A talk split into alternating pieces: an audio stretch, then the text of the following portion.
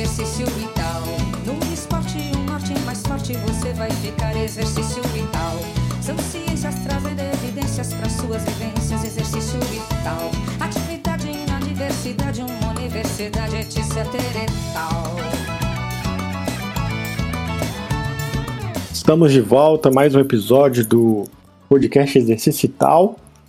E para finalizar esse ano, foi um ano mais devagar, nós vamos falar sobre artes marciais, lutas, educação física e tudo mais que envolve aí o meio que as artes marciais podem nos proporcionar. E para falar mais sobre esse assunto, aprofundar nesse assunto, eu convidei um grande especialista na área, um professor de educação física com doutorado, faixa preta em diversas modalidades, o grande André Gadelha. Fala, André. Beleza, meu velho? Opa, salve, Jessé, tudo bem? Beleza. Quer dizer que você é faixa preta e doutor em educação física? Pois é, eu sou faixa preta e doutor em educação física. Né? Então, é, o diploma que eu mais reconheço, inclusive falo brincando, que são as minhas faixas pretas, né? Eu sou faixa preta em jiu-jitsu em judô, nessas duas artes marciais. E já fui praticante de outras lutas, né? Outras artes marciais, mas o que eu me dediquei mais foram essas duas. E André, para a gente iniciar aqui, que a galera que nos escuta, tem muito aluno de educação física, pessoal é, que gosta né, do, do, da área, da temática, que procura mais conhecimento. É, que às vezes fica, os caras têm, vem muito doutor, né? A gente entrevista muito, muito doutor, muito mestre, é, muitas pessoas, assim, com notório saber da área, né? Mas eu vou te fazer uma pergunta que eu acho que já sei até a resposta. Mas o que, que foi mais difícil? Chegar na faixa preta de jiu-jitsu e judô? Ou é, defender o doutorado? Olha, essa pergunta você me colocou contra a parede, cara. É, então, são, são dificuldades diferentes. Né? Eu, eu acho assim, é, um tem uma dificuldade mais intelectual, né, que é aquela de sentar, olhar para a tela do computador, pegar um livro, é, escrever, ir assistir uma aula, viajar para ir para um congresso. É um tipo de dedicação. Né? É, isso envolve um pouco de esforço físico, mas o esforço ele é muito mais mental, né? é muito cognitivo. Já no caso das lutas, das artes marciais, é, também tem uma parte cognitiva, entretanto, você tem um esforço físico muito grande e você toda hora está se deparando com aquela situação de estresse, né? aquela situação de luta-fuga, né? que ou você vai ou você não vai. Né? Então, isso envolve aí questões até da nossa sobrevivência né? nesse planeta.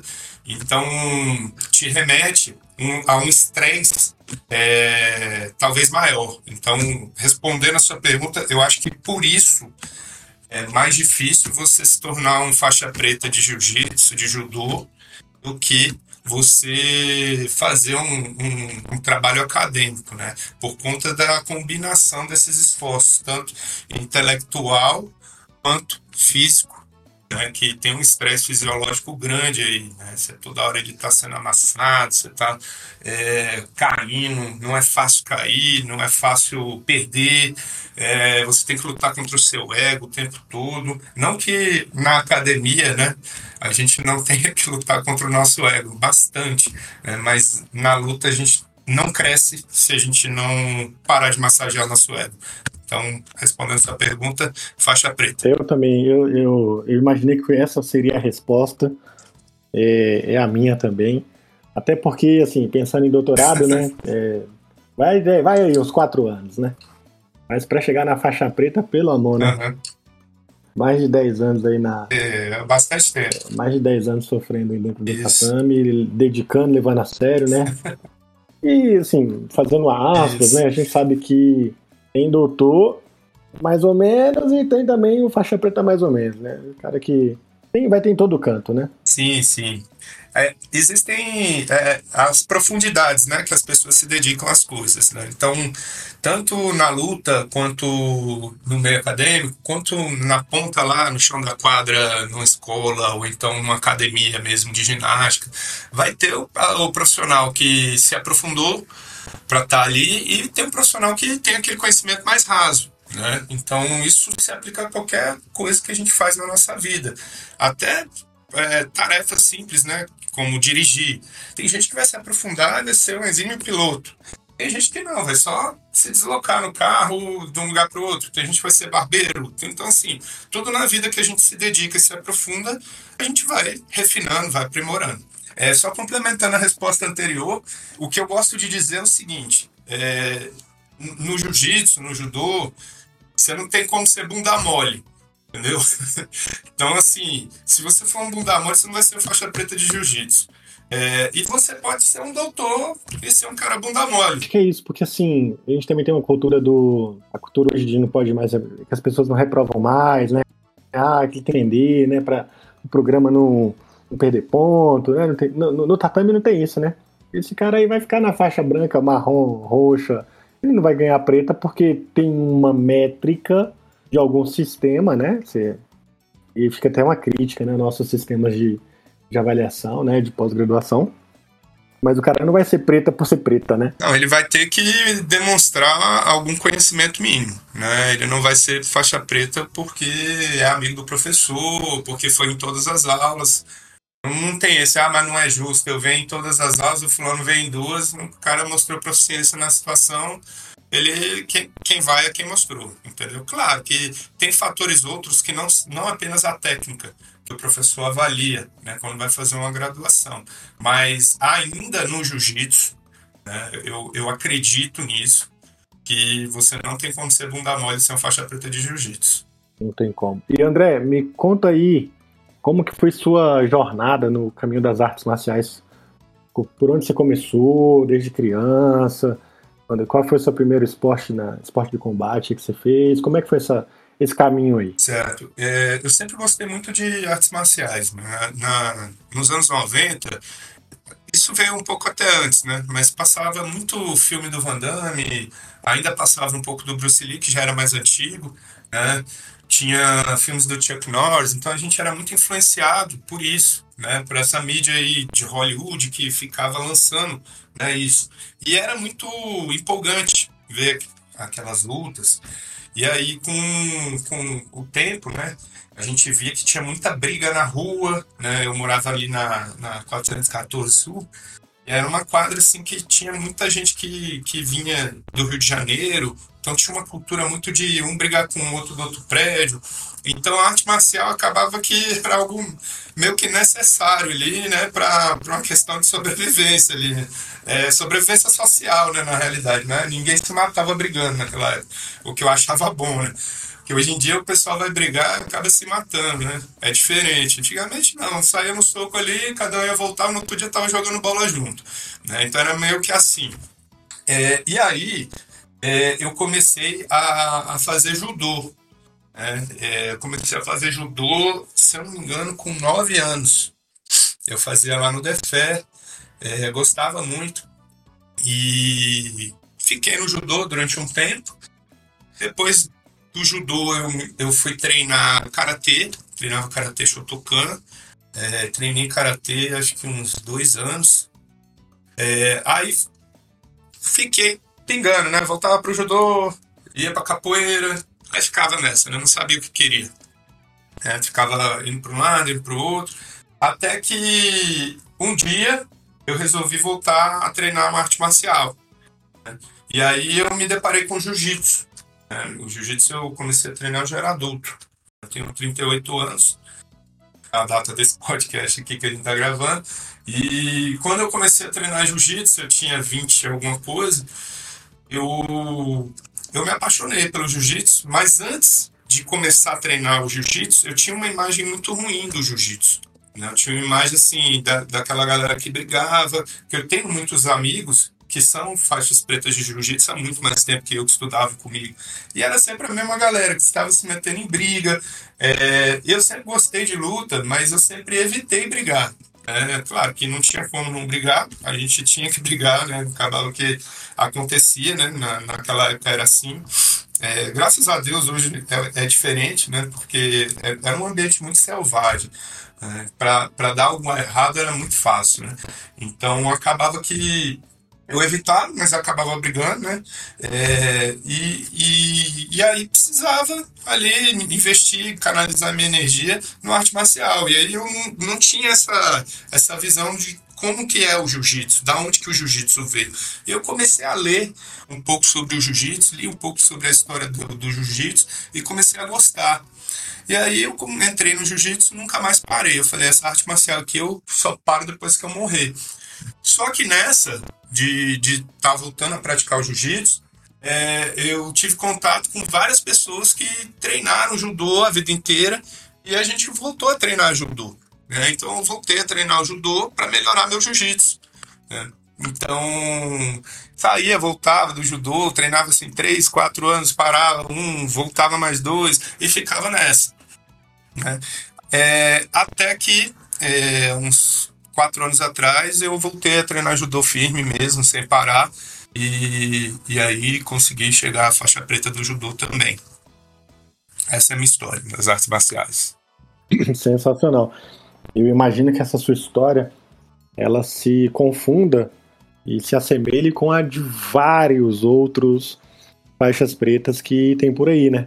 Sim. É, muita gente que eu conheço do jiu-jitsu é, teve, teve essa mesma esse mesmo início, né? Cara, isso aí não dá, os caras de briga, né? Aquele estereótipo de, de lutador, de pessoas que arrumavam confusão na rua tal. E aí as pessoas começavam a treinar, chegavam no jiu-jitsu e via um outro mundo, né? Um mundo de possibilidades se abrindo e que dentro do tatame era diferente, né? Então, é, eu acho que felizmente esse cenário é, do jiu-jitsu ele tem melhorado, né, em relação a sociedade? O que, que, você acha? Ah, sem dúvida. Hoje, assim, eu consigo ver muita organização dentro do jiu-jitsu, né? É, desde conteúdo programático, desde uniforme, desde padrão, desde exigências né, que os professores fazem aos seus alunos de comportamento extra-tatame, né, que fazem toda a diferença. Assim, hoje você não pode sair brigando na rua e entrar numa academia, né? Se o professor for minimamente sério, comprometido, aquilo é uma propaganda ruim para o negócio dele. Ah, é efetivo. O cara foi lá e brigou e ganhou. Mas eu não quero que o meu filho treine num lugar é. onde as pessoas estão saindo para brigar. E aí o professor hoje, ele, consciente disso, ele, ele cobra dos seus alunos para que eles não façam isso. Né? E consequentemente, nós temos ser humano, seres humanos melhores, né? É, é, por, por meio de até uma exigência do próprio mercado, que, que vai moldando isso. Interessante. E Falta muito para o jiu-jitsu chegar ao nível do que é a organização do judô? Olha, é... o jiu-jitsu hoje ele é muito organizado. Você vai num campeonato de jiu-jitsu, hoje tem premiação, as lutas começam quase que no horário, né? Boa parte das competições são organizadas, elas começam é, no, ou no horário ou no horário muito próximo do que é marcado. É, diferentemente de coisa de 10 anos atrás, né? Você Tava lá para lutar de manhã, você ia lutar nove da noite. Hoje isso não acontece mais, pelo menos nos campeonatos que eu tenho contato. Né? Aqui em Brasília, que eu vejo a galera viajando aí para São Paulo, até fora do Brasil, não, não tem mais isso. Então, assim, nesse ponto, o jiu-jitsu se organizou muito, nessa parte de competição. É, entretanto, o que o jiu-jitsu precisa se organizar é na parte de conteúdo. Isso, assim, está bem longe, está bem distante, porque o judô ele tem uma estrutura, é, ele tem um conteúdo programático para cada faixa, para cada tempo. Então isso é muito bom tanto para o profissional que está é, ministrando a, a aula, está formando um, um, um artista marcial, quanto para quem está recebendo aquele conteúdo, que recebe de uma forma organizada. Não estou dizendo que um é melhor do que o outro. É só que essa parte de conteúdo programático do judô, ela está muito à frente da do jiu-jitsu. Além disso, você me perguntou, né? De, é, dialoga, né, com o que a gente conversou anteriormente aqui. A, a gente tem as dimensões do esporte. Né? que é conceitual, procedimental e atitudinal. Eu acho que o, o judô ele trabalha muito muito forte essa questão atitudinal. Né? É, não, é só você chegar lá e, e dar um ipom no cara. Né? O, tem um CC aqui de Brasília que ele sempre fala assim: o verdadeiro judô é lá fora do tatame. Então, é, aquilo é um estilo de vida. Então, é, é tá longe ainda pro, pro jiu-jitsu chegar aí. Por outro lado, o, o judô ele, ele se perdeu em algum momento no que diz respeito do interesse dos seus praticantes. Né? É, vou, te dar um exemplo. Hoje, quando você encontra um adulto que está treinando jiu-jitsu, começou no jiu-jitsu, o cara ele tá empolgado, ele fala de jiu-jitsu o tempo todo, ele usa uma camisa de jiu-jitsu, ele tem uma luta lá no, no celular que ele não viu, vai ver daqui a pouco. Ele tá fazendo um comentário, ele tá seguindo um perfil de jiu-jitsu, ele tá assistindo vídeo no YouTube. Então ele tá, ele tá muito mais imerso na arte marcial durante o dia dele né, do que um praticante de judô. Isso é, eu não, não li nenhuma pesquisa, é, é, é observação né, das pessoas que eu conheço, das redes sociais que eu vejo. É, você vê o cara começou a fazer jiu-jitsu, sei lá, um iniciante ainda, tá ali na faixa roxa, mas ele tem um adesivo no carro dele. Lá, eu amo jiu-jitsu. Né, eu tenho um adesivo lá da bandeira da equipe dele, seja lá de qual ele for. Então, eu não vejo isso acontecer no judô.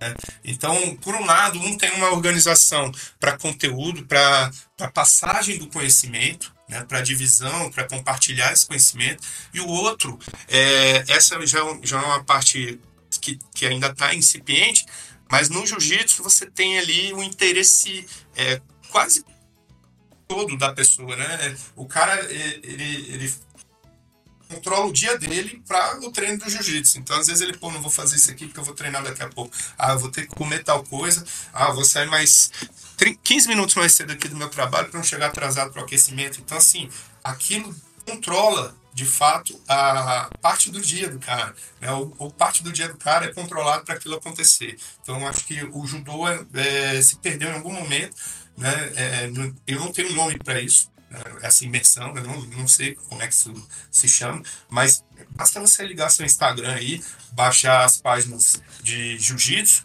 e as páginas de judô. Pode ver que vai ter muito mais páginas de jiu-jitsu com muito mais conteúdo. É, entre num campeonato, é, olhe lá, com inscrições de campeonato mundial, né, isso de adulto. Você vai ver muito mais inscritos para jiu-jitsu do que para judô. Então, o interesse maior hoje das pessoas está no jiu-jitsu. Né? O jiu-jitsu está tá mais na moda. Né? Então, acho que o judô precisa se reencontrar nesse aspecto para voltar a, a poder contribuir com a formação de seres humanos melhores. O jiu-jitsu, ele, ele surge como um fenômeno, né? É, assim, o, o jiu-jitsu, ele, ele ganha, ele cai nas graças, né? é, das pessoas. Eu, ontem eu estava conversando com um amigo meu, ontem, ontem de ontem, acho. É, traz de ontem. É, esse meu amigo é professor numa, numa Gracie Barra que tem ali na Asa Norte. E ele é casado, não sei quantos mil anos já. E a mulher dele nunca teve interesse em arte marcial. Aí ele chegou, André, inacreditável. Olha só o que aconteceu. Minha mulher colocou como propósito para o ano começar um, um, arte marcial, aprender, né? Aprender uma coisa nova. É, o que eu acho fantástico, esses projetos, eles mudam a vida da pessoa, né? E aí ela começou a fazer arte marcial, começou a fazer jiu-jitsu e se apaixonou. E a casa mudou, porque desde a alimentação, aquilo virou um lifestyle para a família inteira. Eles têm dois filhos, eles treinam judô, jiu-jitsu. E, e, e uma pessoa que conviveu com o lutador durante tanto tempo, apoiou e tal, nunca teve interesse, mas experimentou e por algum motivo aquele fenômeno, né, me apropriando da, do, do termo que você colocou aí anteriormente, é, pum, virou uma chave e a pessoa muda todo o comportamento da vida de uma família inteira, né? E aí, consequentemente, das pessoas que se conectam a essas pessoas, e aí isso vai se propagando. Então, assim, é, o jiu-jitsu é, é, de fato um fenômeno, ele é contagiante, ele é empolgante, né? ele só precisa se estruturar melhor né, na sua passagem de conteúdo. Sim, é, como a gente considera o jiu-jitsu brasileiro, né, que a gente chama de Brazilian Jiu-Jitsu, é, eu acho que tem um pouco também da, da, da, nossa cultura, né? A gente não é tão certinho assim, né, para passagem de, de, de, informações, de conhecimento. Então, isso tem também um pouco. não sei se o jiu-jitsu seria chato, né? Se fosse mais parecido com o judô, tivesse Gokyo, não sei. Né? Eu não acho o judô chato, mas talvez conquistasse menos pessoas. Né? Então, é, tem que ter um, um equilíbrio ali para se resgatar uh, uma formação desse, desse conteúdo programático e aproveitar esse fenômeno é, empolgante que é a prática do jiu-jitsu. Cara, eu acho que o você falou um negócio, eu fiquei pensando aqui é, essa, essa, essa cultura brasileira, né? De, o brasileiro, eu achei ele é um povo muito criativo. E o que você falou aí, o brasileiro ele não tem uma. Ele não segue rigorosamente normas ou condutas, né? Principalmente no sentido da arte marcial. E a gente, vamos pegar o judô, que é o que a gente está falando hoje, mas isso cabe no judô, cabe no karatê, cabe no, nas outras artes. O jiu-jitsu, ele é, talvez por ser mais novo, né? Falando aqui no Brasília, jiu-jitsu, para o pessoal não brigar com a gente, por ser mais novo, é, ele permitiu que as pessoas criassem. Então a, a liberdade criativa dentro do jiu-jitsu, ela ainda não foi esgotada. Então vamos lá atrás, né? A gente tem guarda della riva, o guarda-aranha, aí é guarda não sei o que, aí eu, eu sou antigo no jiu-jitsu, né? Então depois é, os mais novinhos vieram com berimbolo e, e essas ramificações e essas evoluções da arte marcial são muito criativas. Então é essa esse movimento criador dessas posições, dessas situações que o jiu-jitsu ele permite, ele faz com que seja realmente para todos, né? Então não tem, não tem um manual. Olha, manual definitivo do jiu-jitsu, né? Como a gente pode até ter de algumas outros golpes, de algumas outras posições de determinados esportes. Então o jiu-jitsu ele permite criar e ele permite que o, que o atleta ele, ele, ele desenvolva o próprio jogo dele para aquilo que ele consiga usar de melhor. Então, ah, se ele é alto, se ele é baixo, se ele é mais pesado, se ele é mais leve, e assim, se ele é mais flexível, se ele é mais durão, né? Então, acho que o jiu-jitsu tem essa essa fonte ainda que não foi esgotada, a fonte das possibilidades do jogo, né? É, eu acho que nunca vai ser, inclusive. Eu acho que é infinito. É, no formato que ele existe hoje, é, não vejo fronteira ou não vejo fim nesse túnel né? Então acho que é algo eterno. Isso aí vai acontecer para sempre no jiu-jitsu, né? Claro que o corpo é um só, né? Vai chegar uma hora que não tem, não tem mais tanta novidade, mas sempre vai ter algo que, que dá para se refinar ali. Né? Você comentou uma coisa que é, é importantíssima para nós que somos professores, e aí eu falo de educação física, né, enquanto disciplina propedêutica, conhecimento, a gente leva em consideração o que o indivíduo tem ali de bagagem para poder ensiná-lo, né? Uma coisa nova. Então, o jiu-jitsu ele leva em consideração, ele permite que o professor leve em consideração o que, que o camarada é capaz de fazer para poder fazer um golpe. Ele não chega e fala, não, o golpe é aqui, ó, o dedo mindinho tem que estar tá apontando para lá, senão tá errado. Isso uhum. acontece em muitas artes marciais, no jiu-jitsu não. Né? Então, é a mesma coisa de você estar tá lá numa sala de aula querendo ensinar um conhecimento que é muito avançado, sendo que o menino não teve é, um conhecimento que pregresso ali para se chegar naquele nível. Então você vai fazer o quê? Você vai trazer aquele menino, vai fazer o um nivelamento dele com a turma para depois passar aquele conhecimento. Então o jiu-jitsu ele faz meio que isso, né? Ele chega, oh, vem cá, você é gordinho, não dá para fazer tal movimento, então vamos treinar aqui mais por cima, vamos fazer essa movimentação aqui. É um menino, pô, isso é para mim, eu consigo fazer. É. E eu posso vamos usar o meu, o meu, biotipo para o jogo, né? Pro... Exatamente. Você não precisa, não tem um, não tem um estereótipo de um biotipo ideal, né? Não tem. E qualquer, é para todo mundo, né? Se você é mais pesado, você joga por cima, se você é mais leve, você joga por baixo, se você. É isso, eu acho que essa é a, a grande. A grande receptividade que, o, que a arte marcial traz, né? Principalmente o jiu-jitsu, né? Todo mundo pode fazer. Sim. Sem se sentir mal, né? Isso, inclusive tem relatos de antigos, né? Acho que do, do mestre Oswaldo Fada, que dava aula para pessoas que não tinham pernas, né? lá no subúrbio do Rio de Janeiro. Então, assim, é, já, já vendo inclusão no esporte, numa época que nem, nem se falava muito nisso, né? Então, levar em consideração o corpo do cara. Pô, o cara não tem duas pernas. Vem cá, meu filho, vem treinar jiu-jitsu. O cara ia lá, treinava, um campeão, um campeão assim, né? na vida, né? A vida. Então, o cara conseguia desenvolver ali, conseguia fazer aquilo. E isso é muito bom, porque você, você começa a, a ver utilidade, ver potencialidade dentro do que você tem. Você vê, eu tinha um professor que falava assim, ó, nosso corpo é uma arma.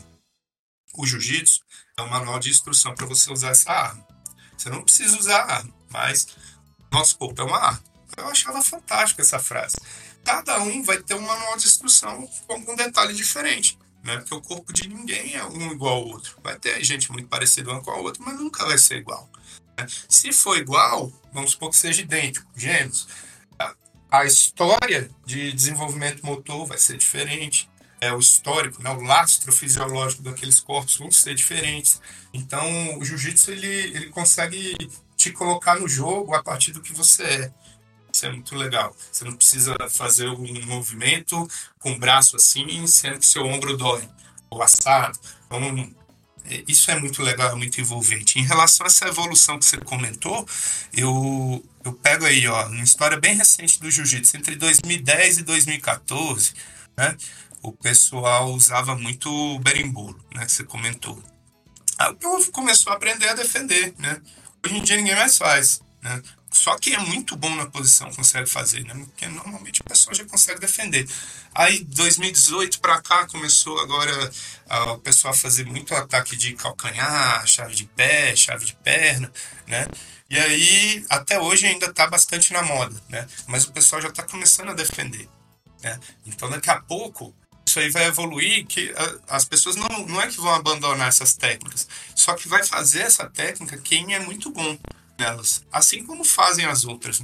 E aí vão surgindo novas tendências que vão direcionando é, a atenção e a concentração da dedicação de horas né, para esses conteúdos. E aí vai modificando até a forma como é a arte marcial.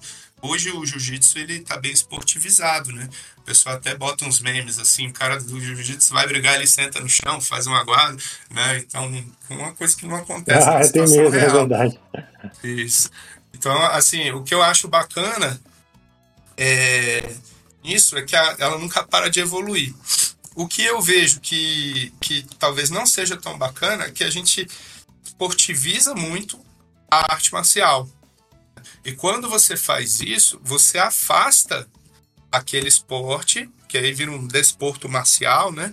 É, você afasta aquele esporte da essência que é a arte marcial. Porque na verdade o esporte é um braço do que é para ser aquela arte marcial. Vai ser um estilo de vida, vai ser defesa pessoal, vai ser esporte, vai ser saúde, né? Higiene corporal, vai ser amplo, muito amplo. Então, quando você exagera em algum desses braços, você perde o olhar para outros. Né? Tem academia que a pessoa não sabe, forma faixa preta e nunca fez uma posição de defesa pessoal hoje em dia.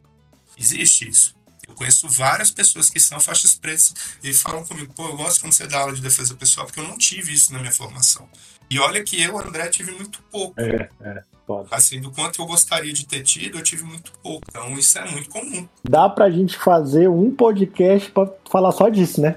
Então, se quiser até gravar é, mais, André, já fica aqui, cara, porque a gente não vai conseguir falar de tudo hoje. Então, eu já vou deixar aqui o convite para a gente falar mais sobre mais coisas. Mas voltando é, nessa esportivização, você, cara, você, eu, não é que a gente pense igual, mas eu acho que eu, você e vários outros faixas pretas pensamos dessa maneira. Eu estava te, eu tava te falando mais cedo que eu pô, tô sem treinar desde que meu mestre faleceu na pandemia. E, e é isso daí, cara. A esportivização, o que, que tem a ver? A gente treinava muita defesa pessoal. Por quê? 80% do público do tatame eram de policiais. Então a gente tinha aulas de defesa pessoal com arma branca, com bastão, com faca, com arma de fogo, com pistola, com, com revólver. Então situações de 3 contra 1, 4 contra 1, assalto, sabe? É, é, defesa pessoal para mulheres, tinha muita, ele, o mestre fazia muita muito seminário, né, muito workshop para mulheres e empresas, etc. Então eu percebi que hoje muito faixa preta bom no sentido do esporte, né, que sabe jogar o jogo do esporte, mas que ele não é de fato um artista marcial. E aí, André, para a gente pensar, o que, que você tem como um, como um pensamento seu aí sobre essa diferença da arte marcial para o esporte de luta ou esporte de combate? Bom, vamos lá. Antes de responder sua pergunta, só, só falando aqui, abrindo um parênteses.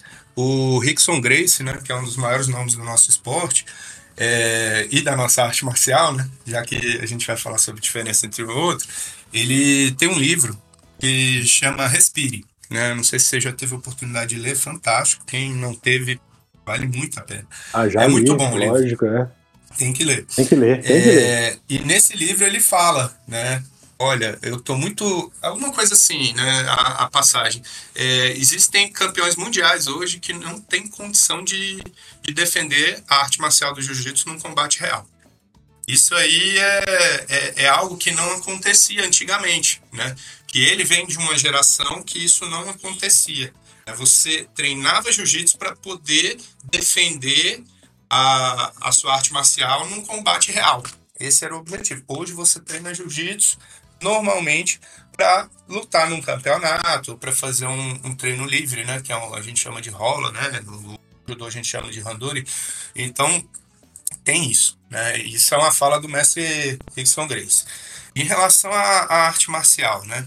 E, e, o esporte de luta. Bom, é, o jiu-jitsu sendo esportivizado, ele não deixa de ser uma arte marcial, ele ainda é uma arte marcial, ele vem de uma arte marcial, só que ele é só um braço daquilo. Eu acho que eu, é, eu acho não, eu tenho certeza, a arte marcial ele está envolvido num, num plano acima disso, né? ou seja, vai envolver uma questão bélica, né? que vai ter o combate ali, a, a, o confronto, né? a guerra dos corpos, é, mas vai envolver filosofia, história, estilo de vida, alimentação. Então, tudo que vai estar tá circundando aquilo, né, e que desenvolve um ser humano, inclusive até aspecto religioso vai estar tá incluído ali dentro, né? Hoje a gente não trabalha isso, né? A gente separa isso. Então, hoje o que a gente tem de jiu-jitsu, normalmente comercialmente falando no mercado, é um jiu-jitsu esportivo. Né? Não se fala mais sobre meditação, não se fala mais sobre respiração, não se fala é, sobre filosofia, é, sobre alimentação.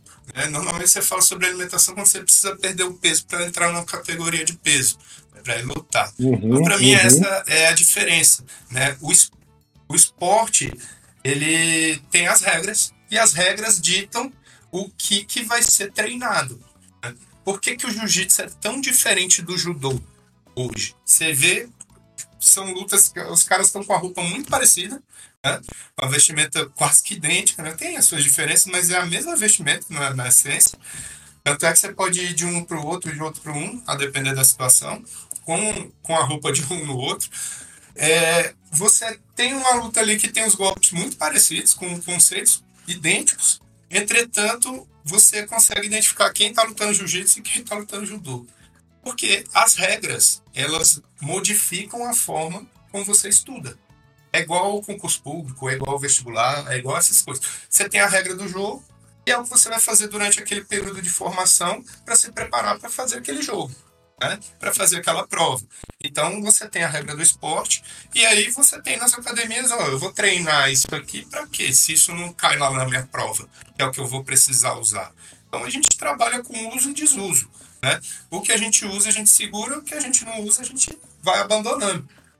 Então, para mim essa é a grande diferença entre o esporte né, marcial, desporto marcial, de uma arte marcial. A arte marcial é mais ampla e ela envolve questões, vou colocar assim, questões culturais e, e, e filosóficas também. E André, é, já que a gente está falando disso, dessa esportivização da arte marcial, é, para quem está escutando a gente e não faz nenhuma arte marcial, ou fez quando era criança, etc., você consegue elencar os benefícios da prática da arte marcial? E aí, independente que seja judô, jiu-jitsu, o que, que a arte marcial pode promover de benefício para a vida dos, pra, dos praticantes? Bom, vamos lá. É, isso eu estou pensando numa pessoa adulta, tá? Depois a gente pode falar de criança, de formação, etc. Tá. Assim, ó, é um conhecimento novo. É sempre bom conhecer coisas novas, se desafiar. No tatame, todo mundo é igual.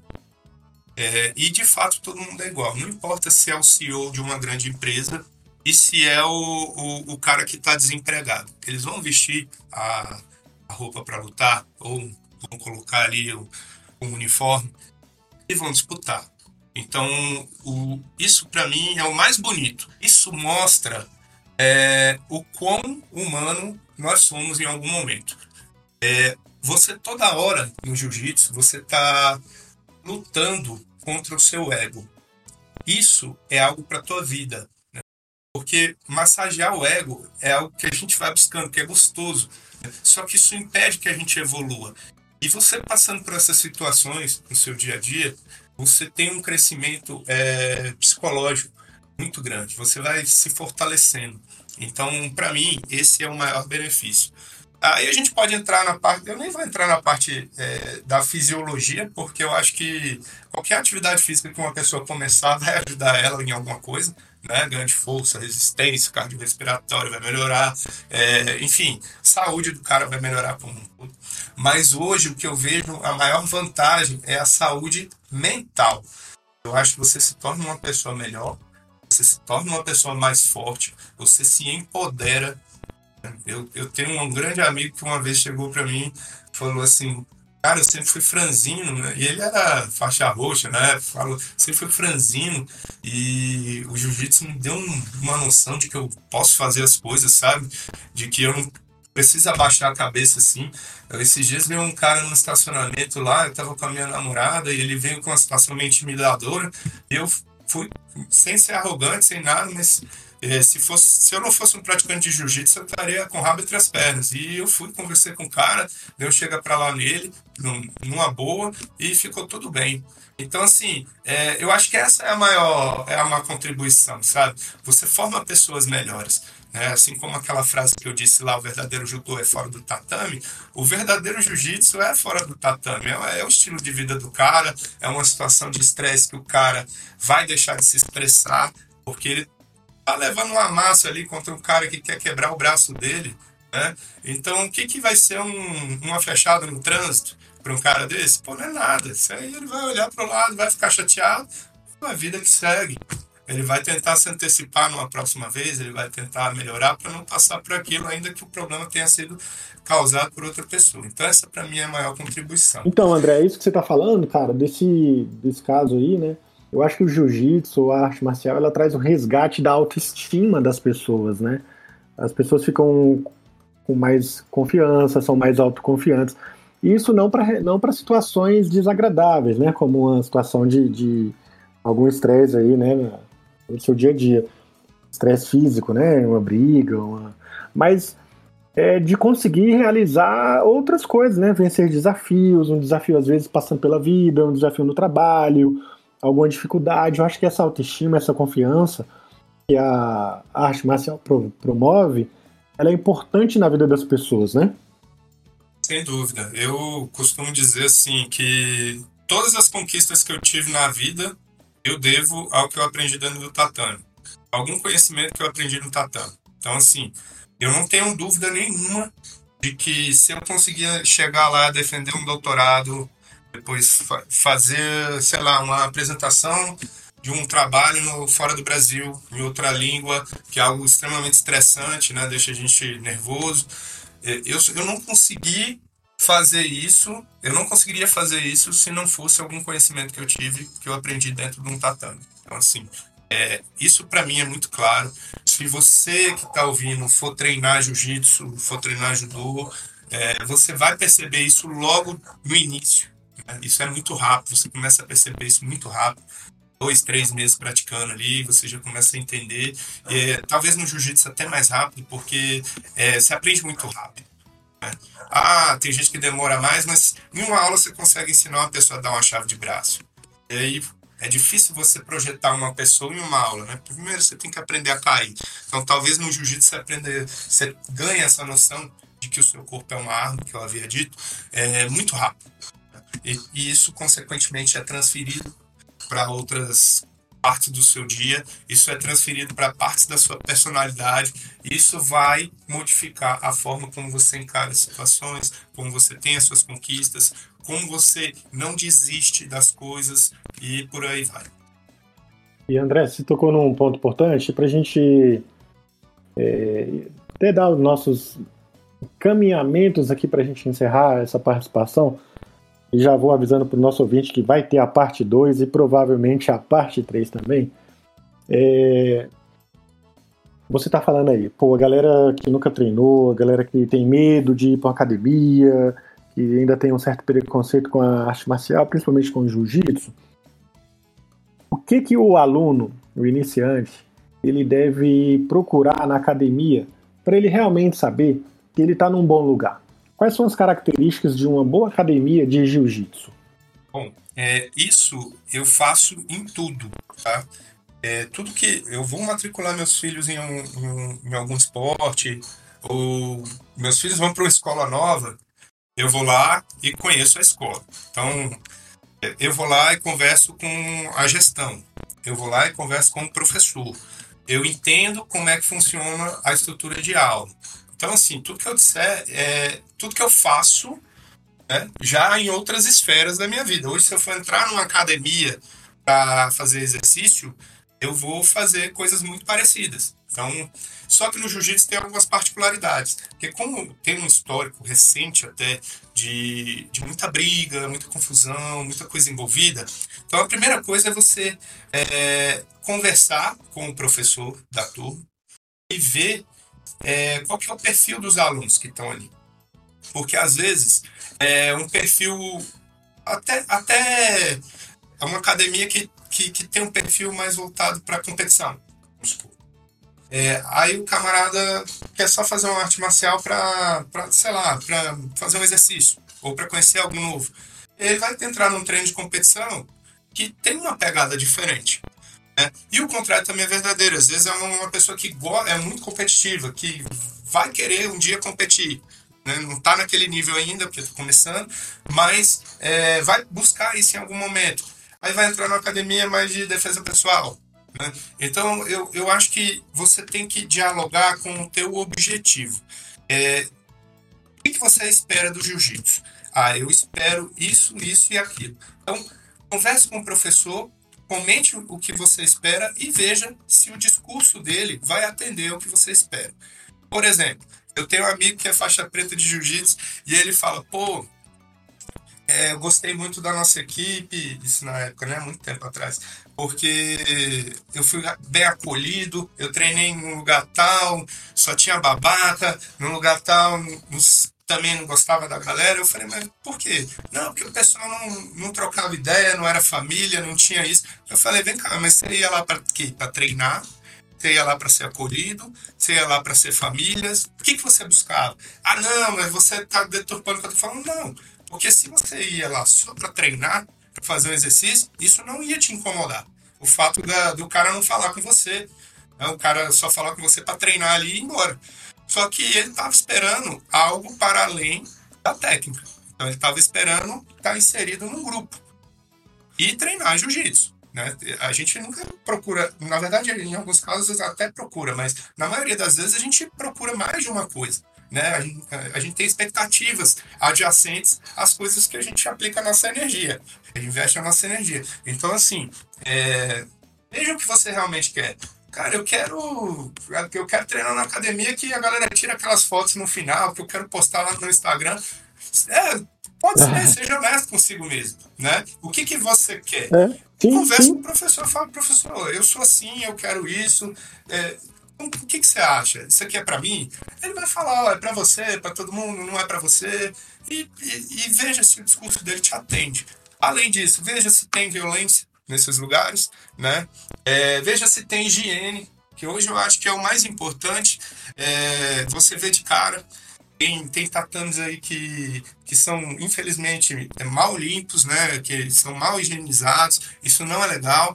Por outro lado, hoje tem academias que tem tatames impecáveis. Dá para você comer ali que você, que você tá bem. Então, assim, é, procure lugares limpos, procure pessoas boas, né? E procure atender esses seus objetivos. Maravilha. André, a gente falou aí do que, que o indivíduo pode ganhar com a prática da arte marcial, em especial o jiu-jitsu. É, você recomendou o livro do Rickson Gracie, o Respire. É um livro que não é só para praticantes de arte marcial, mas é uma biografia muito interessante de uma personalidade, né? Uma personalidade brasileira, um grande nome das artes marciais no mundo, né? No Brasil e no mundo. É, falamos das características, né? De um bom, de um bom espaço. E eu queria que você deixasse aí, André, é, as suas as suas considerações finais sobre o nosso, nosso papo de hoje, para a gente encerrar por aqui. Primeiro, agradecer o convite né, e a confiança. Quando a gente convida alguém para alguma coisa, a gente gera uma expectativa. Espero ter atendido. Espero que o pessoal que clique aí para ouvir, né, ou que tenha feito isso, tenha sido contemplado aí no que estava buscando. Eu estou à disposição. Se alguém quiser me procurar, tem um Instagram, eu não sei ele de cabeça aqui não, mas é só colocar meu nome, André Bonadias Gadelha, que aparece. E pode mandar um direct. A gente vai um colocar aqui no, no, no Spotify, no, nos aplicativos, e a gente vai colocar aqui. Pronto. Então, assim, é, eu, eu, eu acho que fica como mensagem é, que a luta ela não é algo distante. Ela tem muita gente que fala, ah, não, luto desde criança, isso não é para mim. É, a luta é um conteúdo da educação física. Isso, isso já para começar. Então, ela deveria ser trabalhada durante a sua formação motora, durante a tua vida escolar. Por algum motivo, isso não acontece para muita gente, né? A gente não vai entrar nessa seara, mas é, você tem direito a vivenciar isso, né? É, é um direito arte marcial. Se você se interessar, procure. É, procure locais que não são violentos. A minha mensagem é: a luta é para todo mundo. Tá? Isso é uma mensagem que eu gosto de dizer. Nem todo mundo é um potencial lutador. Né? Se você quiser se dedicar, você vai virar um, um, um artista marcial. Tem gente que não tem perfil para isso né? e escolhe outros caminhos. Mas experimente. Essa é a minha mensagem. Experimente. Eu acho que hoje, na educação física escolar, talvez o que deva ser mais deixado de lado são os conteúdos de, de lutas. Infelizmente, nós, como profissionais de educação física e artistas marciais, é, temos que reconhecer que isso é uma realidade. Né? É uma realidade e que a gente tem que fazer alguma coisa para mudar isso. Então, o meu recado é é, se você não conhece, experimente uma arte marcial. Né? Não precisa ser o judô, o jiu-jitsu, né? que foi o que a gente mais falou aqui. Procura uma capoeira, uma esgrima, alguma coisa que tenha algum, alguma oposição de corpos, né? até mesmo com implementos, espadas, etc. Para você entender né? como que é a sua resposta aquela situação estressante, para você entender que aquele tipo de conhecimento pode ser importante para você e, se você gostar, continue. Então é isso, senhoras e senhores. Vamos aquecendo aí para o próximo round, que será é, esse papo, né, André, sobre é, lutas e escola, né, dentro da escola, esses conteúdos, achei importantíssimo. Mas é, a gente que agradece, André, sua presença aqui, é, já é da casa, fique à vontade para retornar.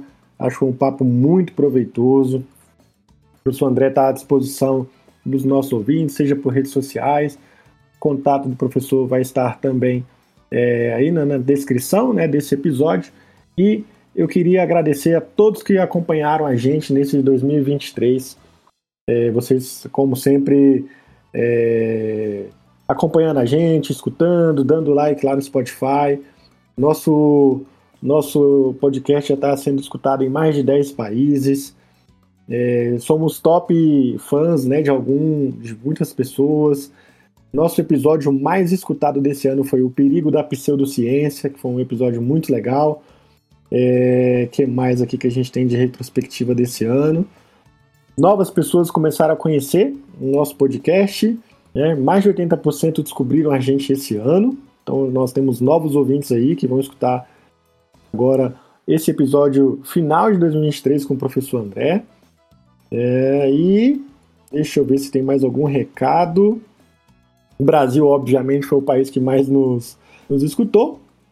E o nosso perfil de ouvintes é que ele, os nossos ouvintes, André, eles escutam muito, muitos podcasts de educação, saúde, fitness e também de notícias. Então, essa é a nossa galera que nos escuta. Então, espero que a gente esteja entregando um bom trabalho, um bons conteúdos e que estamos abertos para vocês também recomendarem pessoas, entrevistas e temas.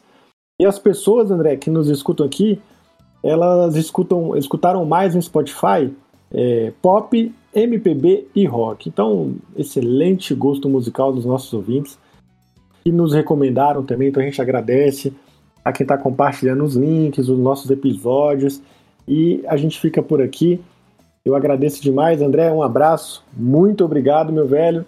E até o nosso próximo episódio. Abraço. Us. Us.